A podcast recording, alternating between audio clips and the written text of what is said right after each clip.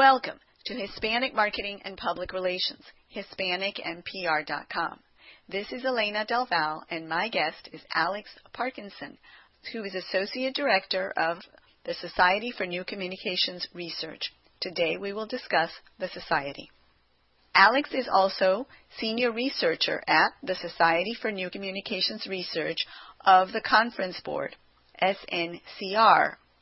He specializes in corporate philanthropy and communications and marketing, and is the executive editor of the Giving Thoughts and SNCR blogs and accompanying online publications.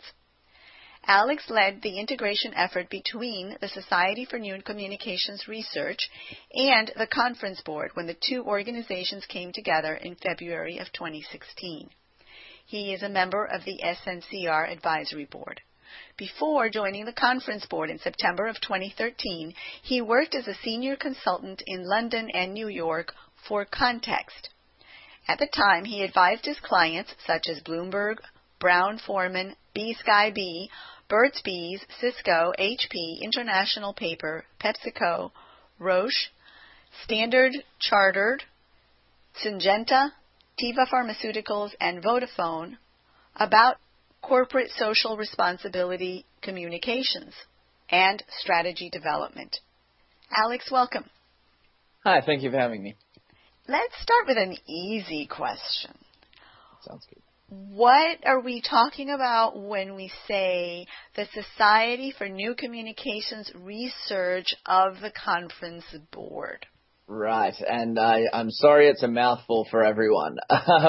But the Society for New Communications Research, or as we lovingly call it, Snicker, which is the SNCR acronym, is an organization that was founded in 2005 in Silicon Valley and Palo Alto, dedicated to the advanced study of the latest developments in new and emerging communications tools and technologies. At the time, that really focused specifically on social media. The organization was actually formed out of a group of fellows who had attended a conference about social media, half of attendees who said, well, this is just a fad and it's not going anywhere.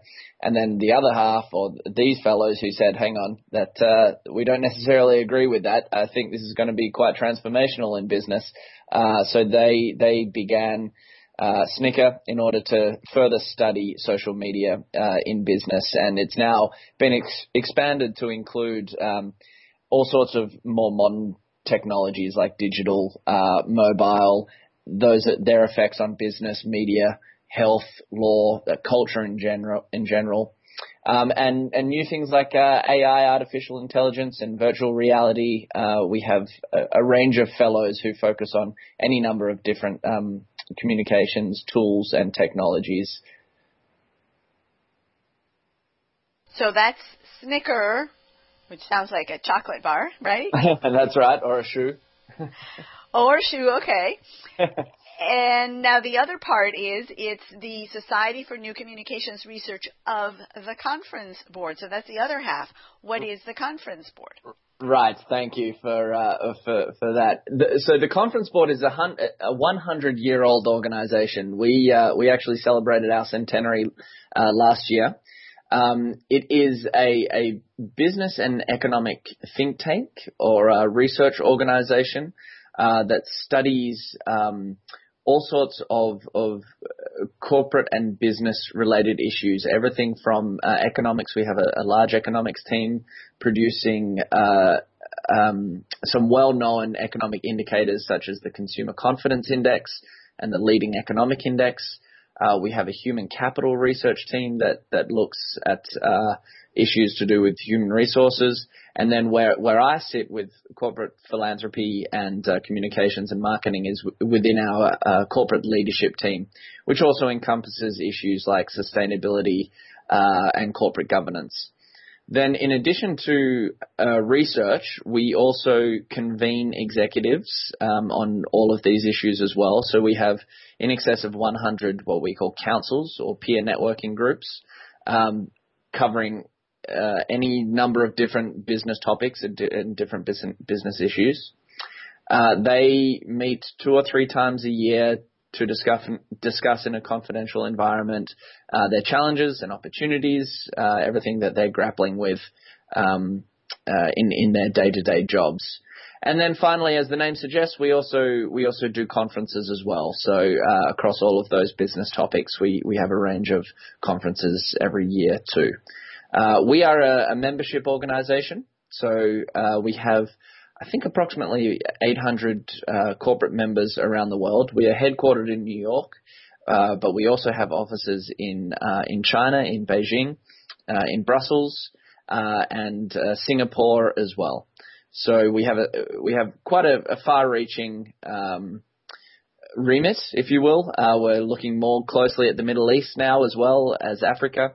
And then on top of that, we have a sister organization in Canada too, the Conference Board of Canada. So it's a big organization that's been tackling business issues for a century now. Is it a for-profit or a non-profit organization? It is non-profit. Thank you for asking that. Yeah, it's a non-profit organization. We have a social mandate as well to provide information to business and to help businesses meet community objectives as well. Tell us a little bit more about your organization within the United States. Yeah, so the U.S. is our biggest market, and as I said, we're headquartered in New York. Our member companies range from some of the largest companies in the country or in the world. We have something like 10 of the Fortune 25, I think, biggest companies. We cover every corner of the country as well. So we have hubs where a lot of companies are, such as New York or California, Twin Cities in Minneapolis as well, Texas. So we do cover all of the country, and our meetings that we host, our conferences and councils tend to follow that as well. So we often have our corporate members hosting these meetings wherever they might be based. What else to tell you about how we operate in the U.S.? I think one of the interesting things is our center model. So we recently moved into this strategy that disseminates our knowledge or our research and our councils and the knowledge and insights that come out of those councils through these different centers. So we now have 16 centers covering different business issues. So for my particular focus, we have the Corporate Citizenship and Philanthropy Center and the Communications and Marketing Center. So all of our work is funneled through these centers, and business executives who work for companies that are members of the Conference Board can access information or sign up to a center or multiple centers that they're interested in, and have information delivered to them via those centers. It's not just large corporations that are members as well. We have a number of non-profit organizations that are members, a number of universities as well that we are affiliated with, and then smaller companies too. So even sole practitioners are members of the Conference Board as well. Are your events open specifically for members, or are they also open to the public? So the conferences are open to the public. Obviously, there's a charge for the conferences. Members do tend to, depending on their membership level, have conference passes and things like that included. But people can still attend from the public as well. The councils, however, are only for members. So the company that you work for needs to be a Conference Board member in order for you to access those councils. Who would you say is the company, or more specifically perhaps the individual, because companies are members, but it's people who attend events, right? Mm-hmm. So who would you say are the people who are most likely to benefit individually or their company, and also to benefit your organization? What's the good match in terms of, for our listeners who might be intrigued and want to know whether they're a good fit for the organization? Yeah, good question. We target fairly senior executives. So, we've been focusing quite recently on reaching the C-suite in particular. We believe that, the knowledge that we can create for the C-suite allows that to be filtered down into the organization as well, and we can help the C-suite make more strategic decisions as well. That's not to say that what we do isn't important for lower level executives as well. Our councils are for those decision makers, really. It's about sharing experiences and challenges and helping each other make strategic decisions. So anywhere sort of from, I guess, a VP up is, I think, a primary audience or target audience for us. With the conferences, we tend to see a bigger range of, or a broader range of people attending, down to about the manager level. Those are sort of very tactical events, and a great opportunity for younger and less senior people to network and to advance their knowledge as well, to help them grow as individuals. What would you say are your salient events? You mentioned that you have a number of conferences.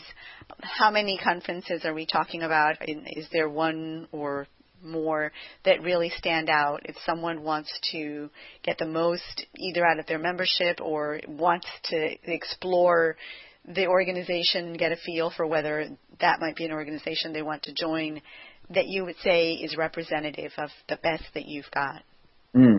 So we have over 120 conferences per year. Given our audience today, Elena, and my expertise, I will talk a little bit more about the corporate communications and marketing events. So we have an annual corporate communications conference. This year it's being held at the end of June in New York. We get about 100, sometimes a little more people coming to that conference. It's held over a day and a half. We have, a lot of case studies from companies, a lot of executives speaking at the event. It's great networking as well. So I think the corporate communications conference is probably one of our sort of leading events, and that's not just in our topic area. I think across the organization as well, it's one of our bigger and more impactful conferences too.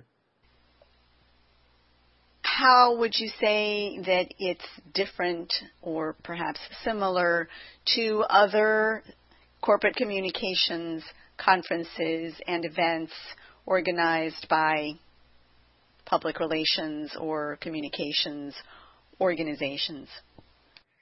Yeah, I think what the Conference Board really offers is this vast network of corporate executives who know the organization, who trust it, who have had experience with it before, and who enjoy attending these events.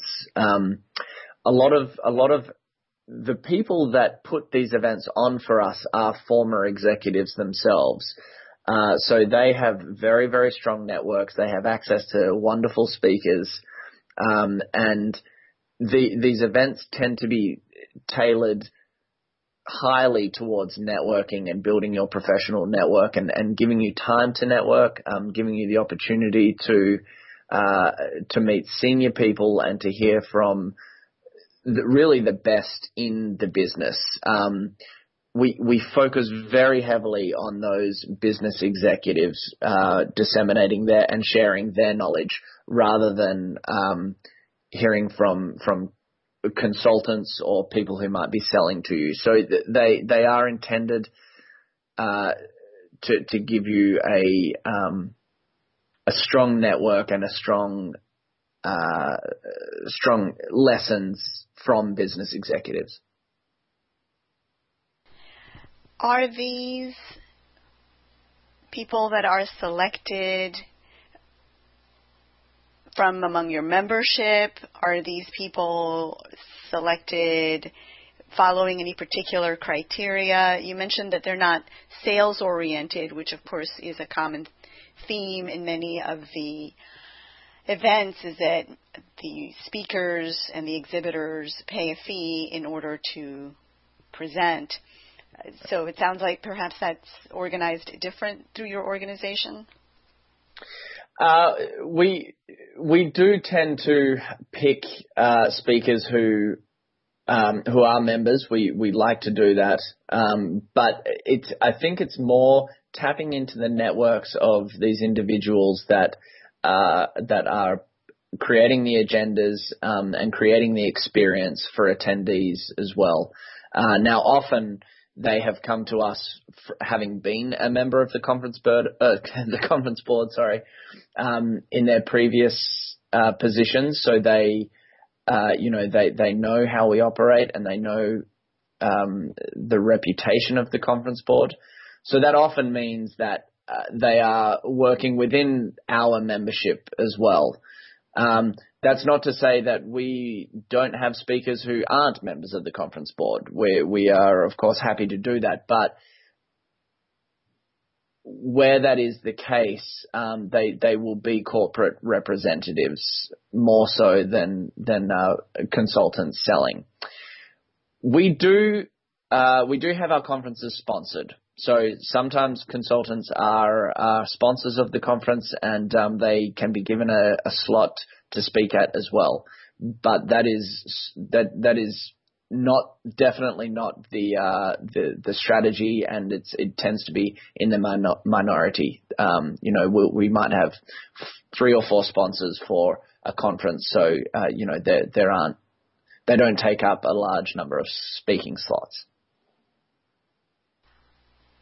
You also have an awards event. Is that part of the same conference?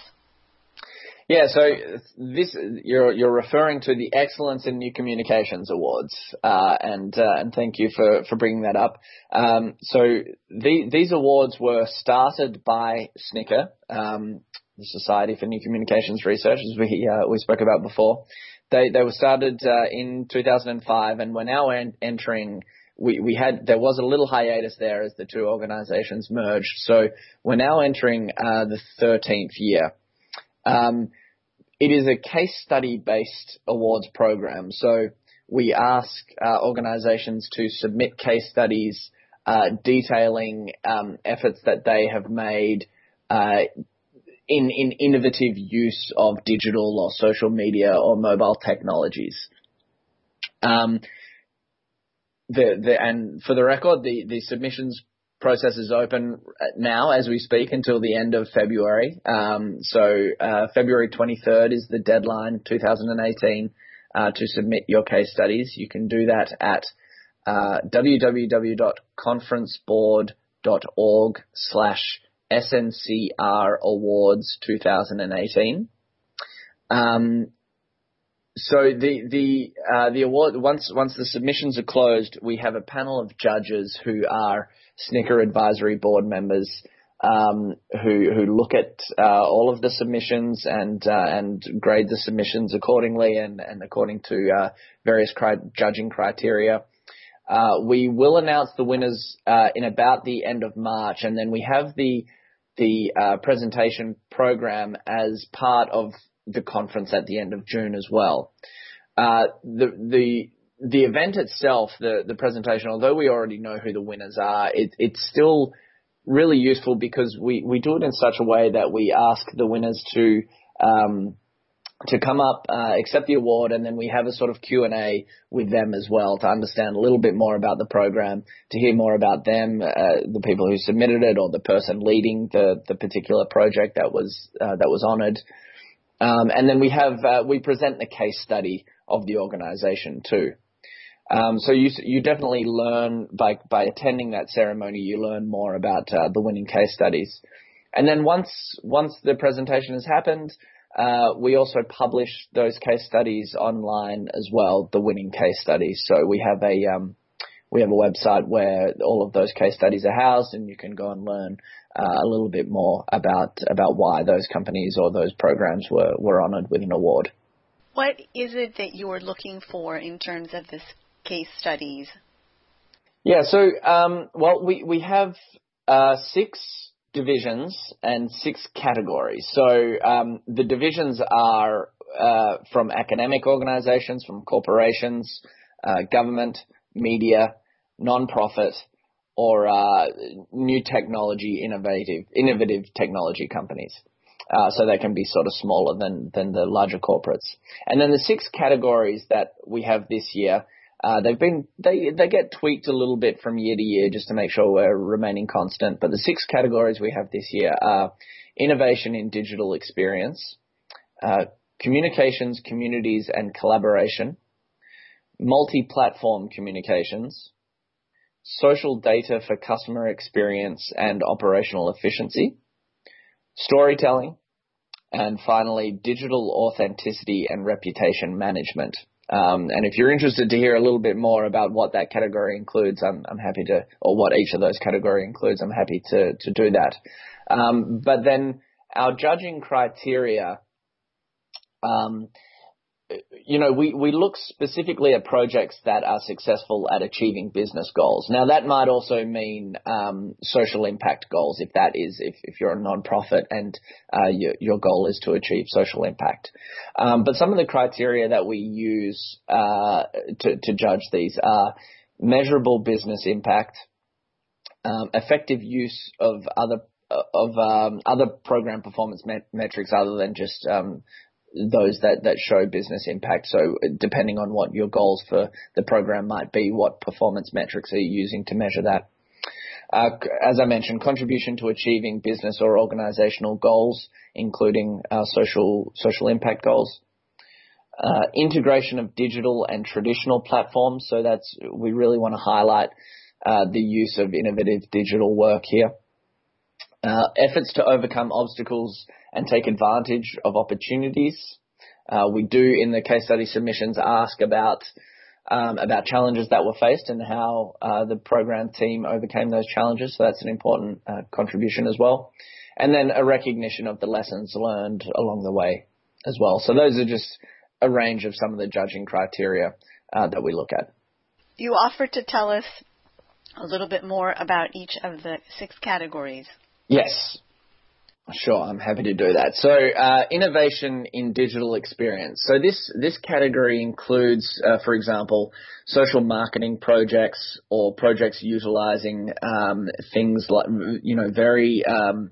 very new digital technologies like augmented reality or virtual reality, digital retail, Internet of Things. These are all just some of the examples, as well as projects that might be developed to reach newer or younger audiences as well that might might not have been tackled in the past.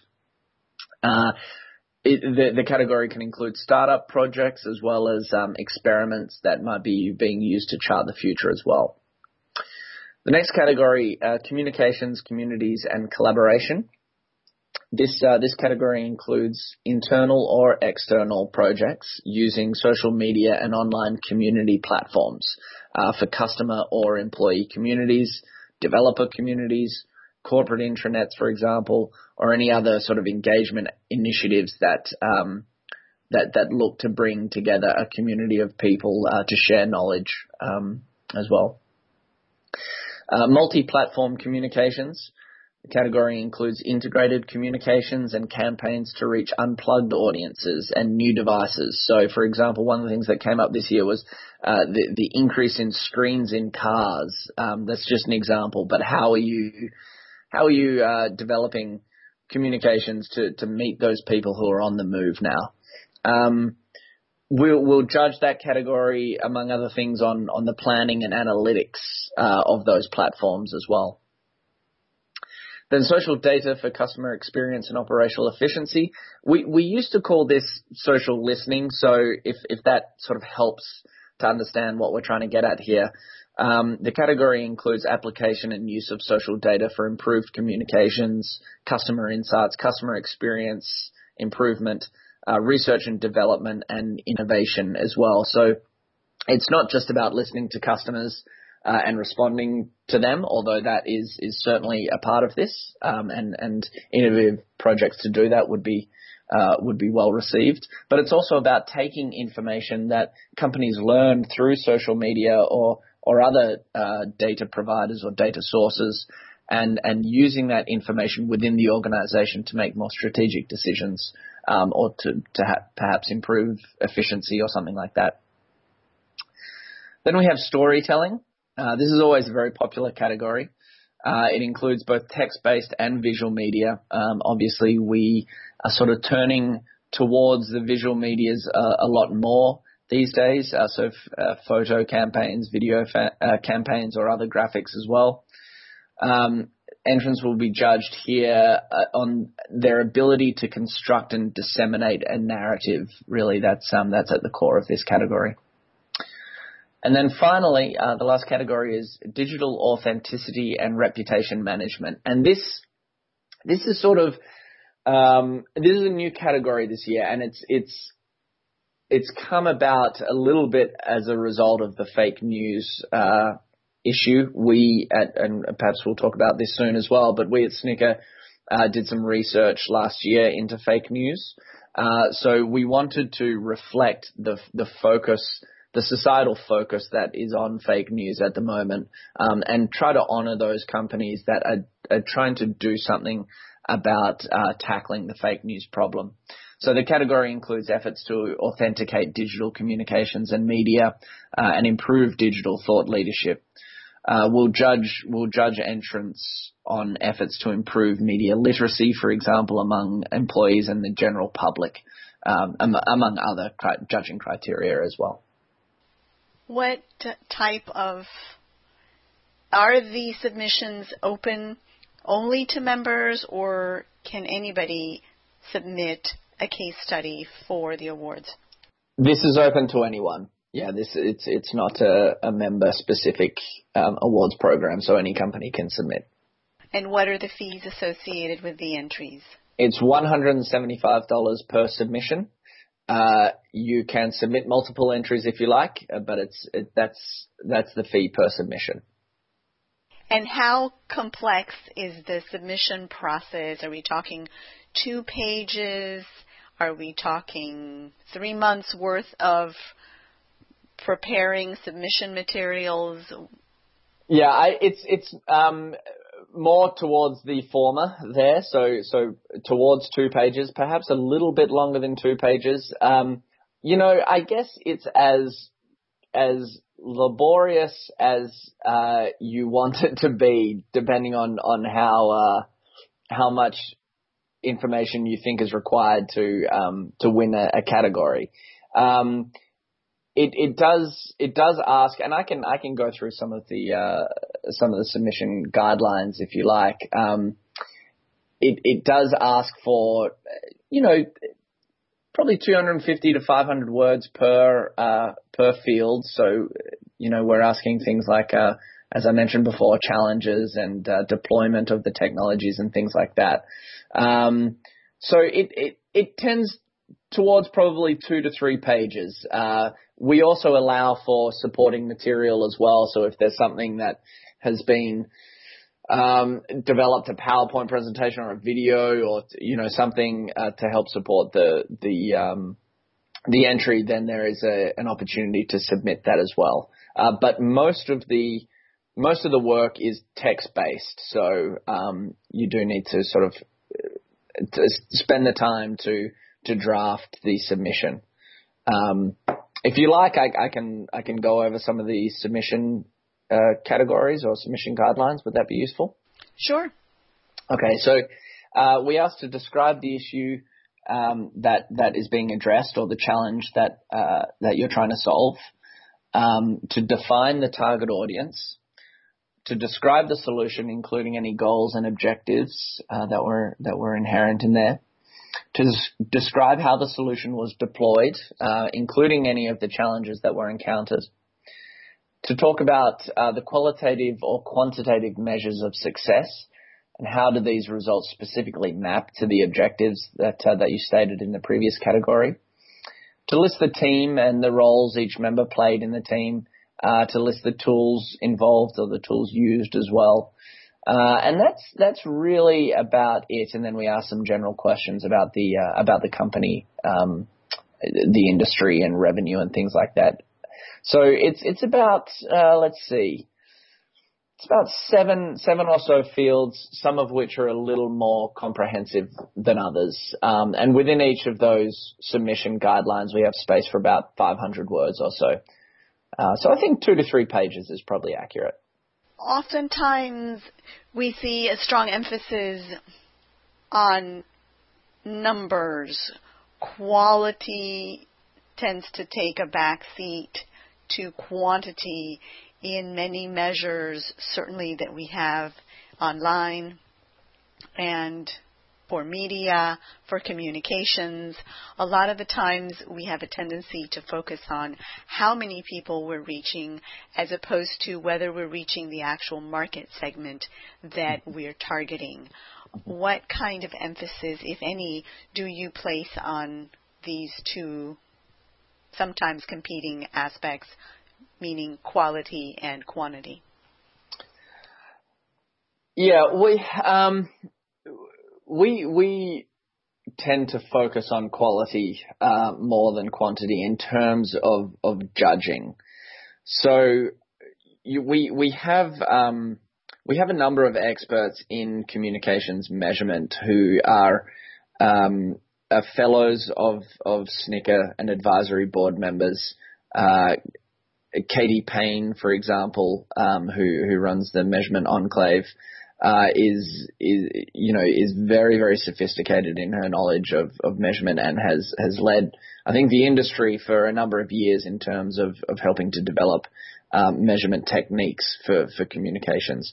So our judges aren't necessarily going to be won over by those trying to be delicate in my language, but those unsophisticated measures of reach. It's going to be more about how significant are the measures that you are looking at to the business objectives, and that's what's really important. Are you aligning your measurement with the business objectives that you're trying to achieve? And that could be social objectives as well. It's not about we reached X number of people. It's about how important were reaching those people to achieving the business success. So if you can demonstrate that you're aligning your metrics or measurements with the business, you're going to be in a stronger position, I think. Tell us a little bit about the diversity aspect.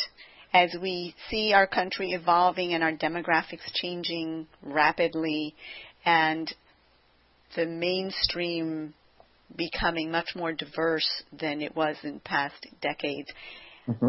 How is that reflected, for example, in your case studies and in your advisory board that is making decisions on these case studies? Do you have advisory board members, for example, who are familiar with multicultural markets, Hispanic markets, multilingual efforts? Great question. We do have some. I will say that we are perhaps not as well versed in that or well represented in that area as we could be. We have a very strong representation of women on our advisory board. We do have some representatives and judges as well who are Spanish speakers and Latinas, but not a large proportion, admittedly. Having said that, I will say that you know, we are very conscious of these issues. We're not a group that only sort of, let me rephrase that. We are a group that acknowledge the changing demographics, as you pointed out, and we do want to honor that when we're judging these case studies and when we're reaching out for them as well. We're trying to expand our advisory board internationally. We've brought on 3 members from Europe in the past year. We are trying to reach Asia Pacific as well as Latin America. So although we haven't had as much success at that as we have with Europe at the moment. So, you know, I think there's definitely an understanding, but perhaps the representation could be stronger. What I will say as well is that, you know, if we're looking at a category like the social data category, efforts to show that you are listening to an audience, a multicultural audience, and adjusting your strategic business decisions to reflect that audience and the lessons that you've learned from that audience. A case study like that is going to be very significant and very well received by the awards program as well. In terms of diversity of size, you talked about solo practitioners being among your membership. This is also one of the issues I've seen a number of times, is that small companies don't have the time, don't have the inclination to submit to an awards program such as this one, because it takes so much effort on their part and they're so focused on just making it through their critical issues. And so that there is a competitive advantage to the larger companies.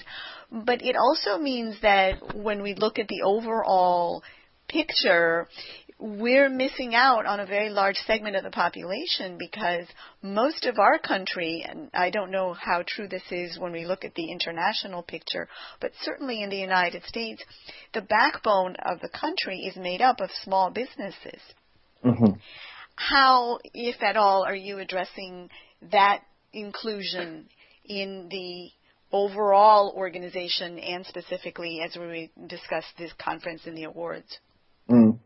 Well, I would say we don't have a specific strategy or plan to do that necessarily. I think it's a very valid point that you raise. But what I will say is that, you know, we are a nimble group, and we're willing to help and to work with organizations that might suffer from those challenges, and to try to help them participate.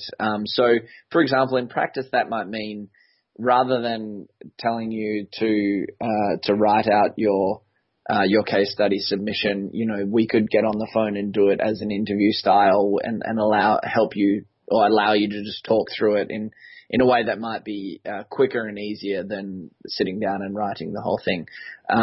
So, you know, I really manage and run the awards program directly.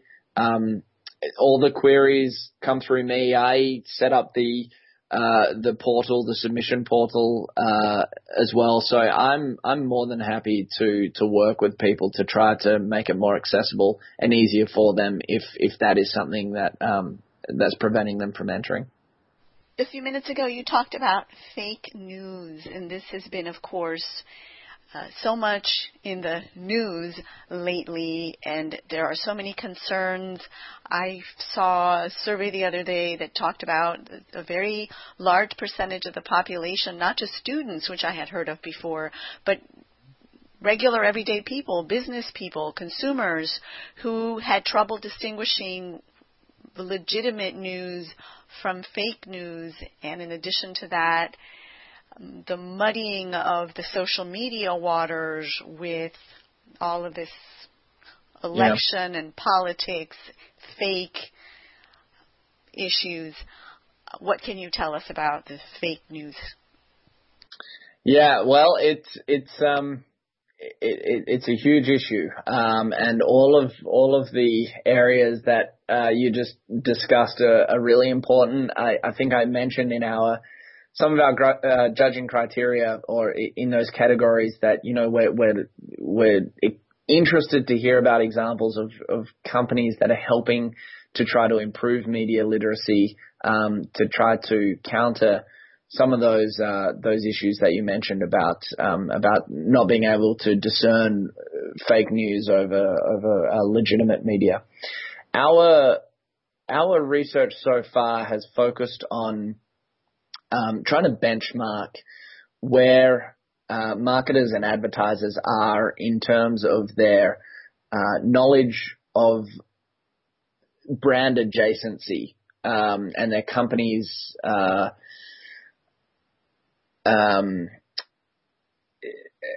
acknowledgement of fake news in their advertising and how they sort of might unwittingly contribute to that. So at the moment, we published a piece in December of 2017, which was based on a survey run from August 2017 to November 2017 that targeted marketers and advertisers, and it looked at their awareness, attitudes, and actions to fake news in the context of programmatic advertising in particular.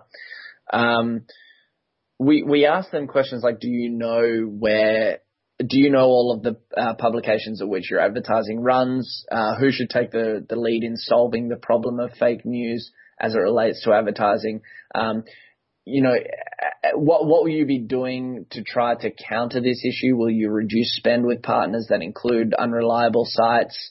Will you increase direct spend with brand safe publishers? Will you start to spend more on private markets and leave open exchanges? Sorry, private exchanges and leave open exchanges.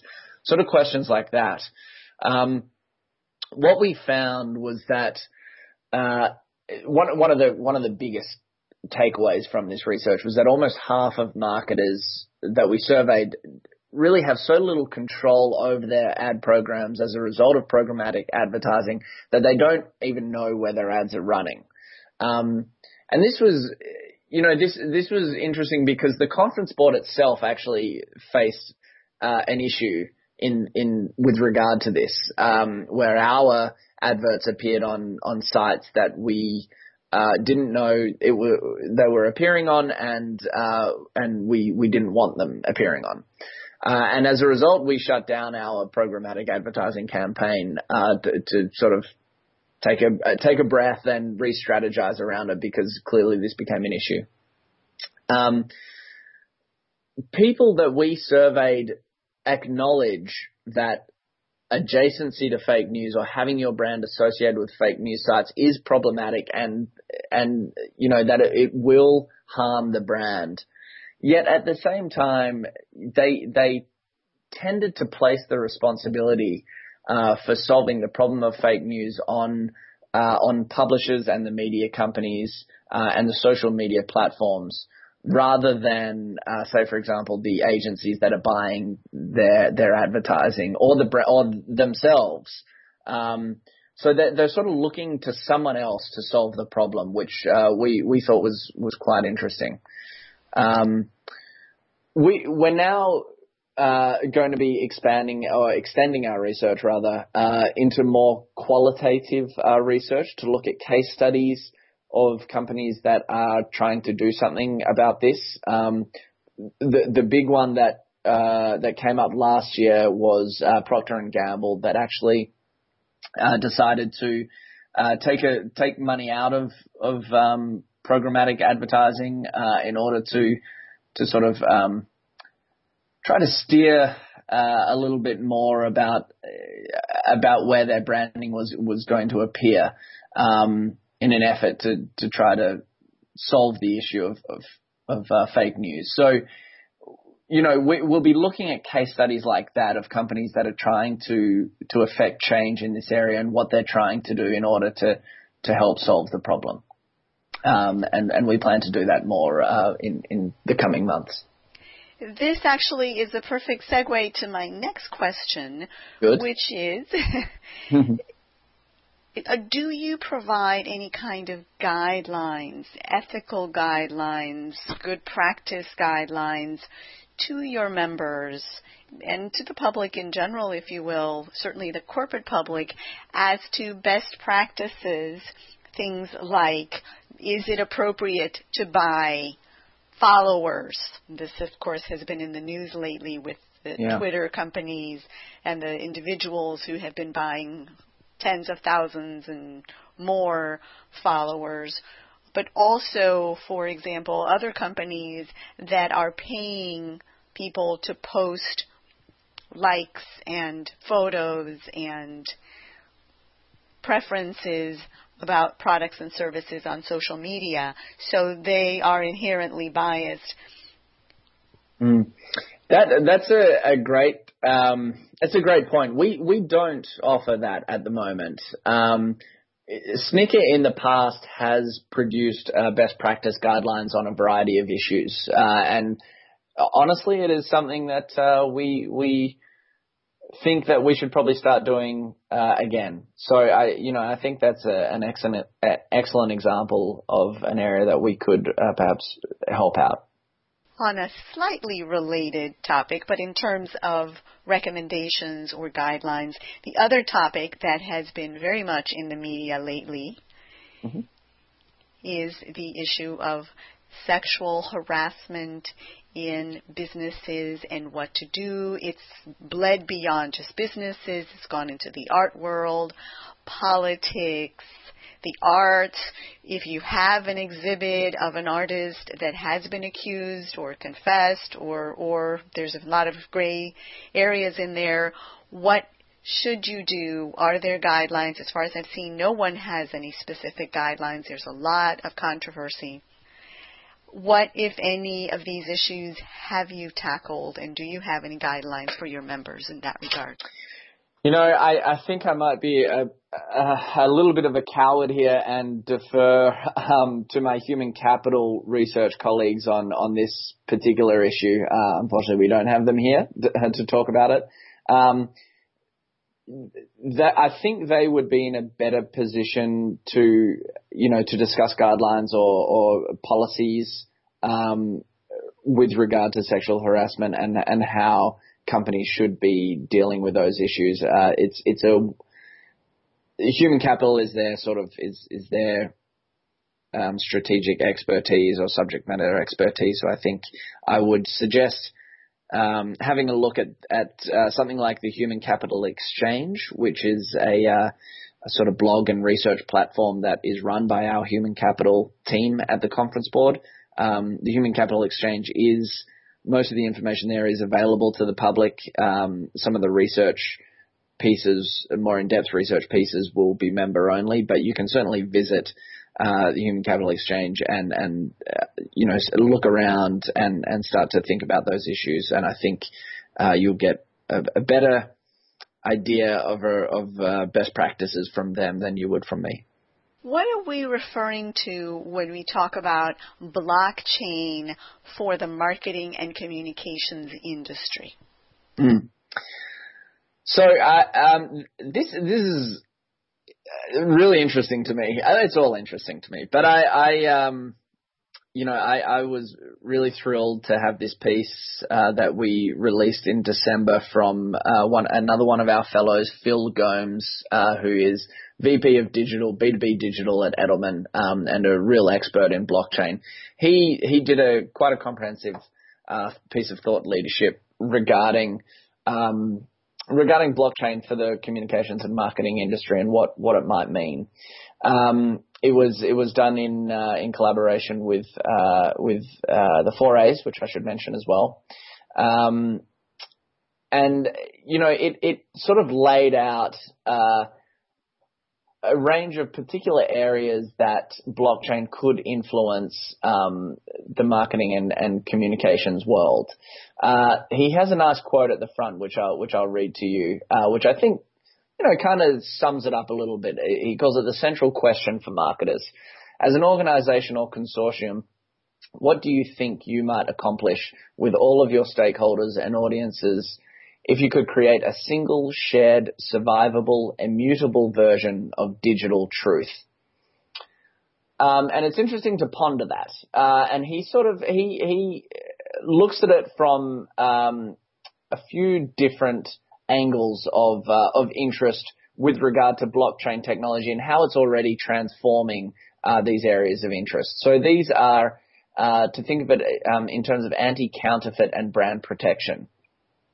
So to consider, you know, counterfeit products in the luxury goods market, to think about how blockchain can help to underscore the provenance of certain items and make sure that knockoff brands, you know, are clearly not being sold as authentic. And I like to expand that that notion into the area of social good as well, and to think about, for example, the global health and counterfeit drug market, and how blockchain might be able to eliminate some of those counterfeit drugs and provide safer, you know, safer pharmaceuticals for people around the world. So that's one area, and then thinking about how that anti-counterfeit relates to brand protection. You know, these luxury goods industries say that the biggest competitor to them is the fake market. So, you know, being able to eliminate that will help to protect their brands. Then he looks at supply chain as well. Uses the example of tuna fish supplies and being able to track right down to, you know, the lowest level of the supply chain where the tuna might have come from and the different paths that it has gone through to get to you as perhaps a restaurant or a retailer or something like that. And the importance, again, of brand protection, of being able to track that very, very closely and not be tripped up by any practices within your supply chain that might not be up to your standards. And that, you know, that could go for any number of different supplies as well. I think about technology companies and retail and apparel manufacturers as well, and, you know, the history they've had of difficulties in the supply chain, and how blockchain and being able to track very, you know, accurately through every level of the supply chain where certain components or ingredients for food or something like that have come from. He looks at advertising specifically as well. The Guardian decided to purchase its own digital ad inventory and made a discovery that it was getting as little as 30 pence for every pound that it put in. And he sort of he looks at the financial industry that blockchain technology stands to most immediately disrupt. And the ad industry comprises a vast coterie, he says, of third-party clearinghouses and middlemen that sit between the agencies, advertisers, media companies, and audiences. And so blockchain can help to navigate that a lot more efficiently and get more value for your advertising input. And then he also looks at loyalty programs, considers how in consumer marketing blockchain could affect loyalty programs. So it's sort of less about punch cards now and wondering where they might have been punched, and more about giving your partners and your customers a program, an authentic program that is trustworthy and you know, can be relied upon by customers all over the world. And all of this, you know, is great and is interesting, but what it does for me is really underpins this idea of secure storytelling. And, you know, we're facing a world at the moment where trust in business is at its, you know, at its lowest. Edelman's Trust Barometer found this year that although it had increased a little bit in 2016, in 2017 trust in business had reduced again. And that sort of came at a time where I feel like for the past 10, 15 years, companies have been putting a lot of investment into corporate responsibility, community programs, things that theoretically should be helping to increase trust in business. And yet here we are, 10, 15 years later, in fact, it's probably 20 years later, still struggling with the fact that businesses aren't being trusted. And to me, there's a disconnect between the practices that companies are undertaking and the stories or the information that is getting out to people. So by being able to authenticate these stories or to have more honest and more transparent stories through something like blockchain and, using blockchain in corporate practices can help to underpin those stories and make them more secure. And I think has the potential to help to rebuild trust within the corporate sector. So that's a fairly broad summary of what this research piece talks about. But I hope that helps. Raises many, many more questions. Mm. It does. And unfortunately, we're going to run out of time before we can address them. But I'm going to piggyback on one of the last things that you mentioned, which is trust in business, just as trust in media is very low. Mm.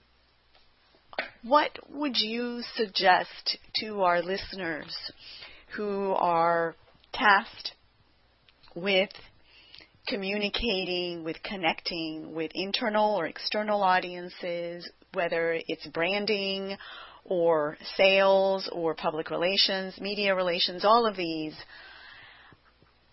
What sources of information where they might gain a better understanding of the issues that are affecting this specific issue, and what actual steps they might take if you have any recommendations that you care to share? Sure. So one of the things that we have learnt through all of this is that employees are considered more trustworthy spokespeople than official spokespeople from companies and companies themselves. So I think it's very important for companies to be able to start to unleash their employee workforce as their advocates among consumers and among employee groups themselves and among potential employees, for example. So employee advocacy programs are tapping into employees' social networks or social media networks, can be a hugely significant way of helping to improve trust. Now, in order to get employees to start doing that, they need to feel like they are working for a company that they're passionate about, that it has purpose and values at its core, and they're going to want to share those stories. So I think it's about providing a foundation for employees to feel comfortable taking those stories to their own personal networks, and that I think comes from having those values at your core of an organization, and uncovering those stories from throughout the organization, helping to raise them to the surface in such a way that employees feel comfortable and indeed enthusiastic about sharing among their networks, so that it's less about coming from the corporation and the messages are more about coming from people who might be at this moment in time more trustworthy than the official spokespeople. So if I hear you correctly, in a bit of a nutshell to summarize, share from within. Absolutely, yeah. Share from within and through an expanded network of employees who are advocating for the company. Thank you, Alex, for joining us from Atlanta, Georgia. Yeah, thank you very much for having me. It was nice to discuss. I'm sorry if we used up all the time. Not at all. And to our audience, thank you for listening to Alex Parkinson, who is Associate Director of the Society for New Communications Research of the Conference Board, who discussed the Society. Please share your suggestions, questions, and ideas by leaving a comment on the HispanicMPR.com website. If you or someone you know would like to be on the show, you can email me directly at editor@HispanicMPR.com. That's editor@HispanicMPR.com.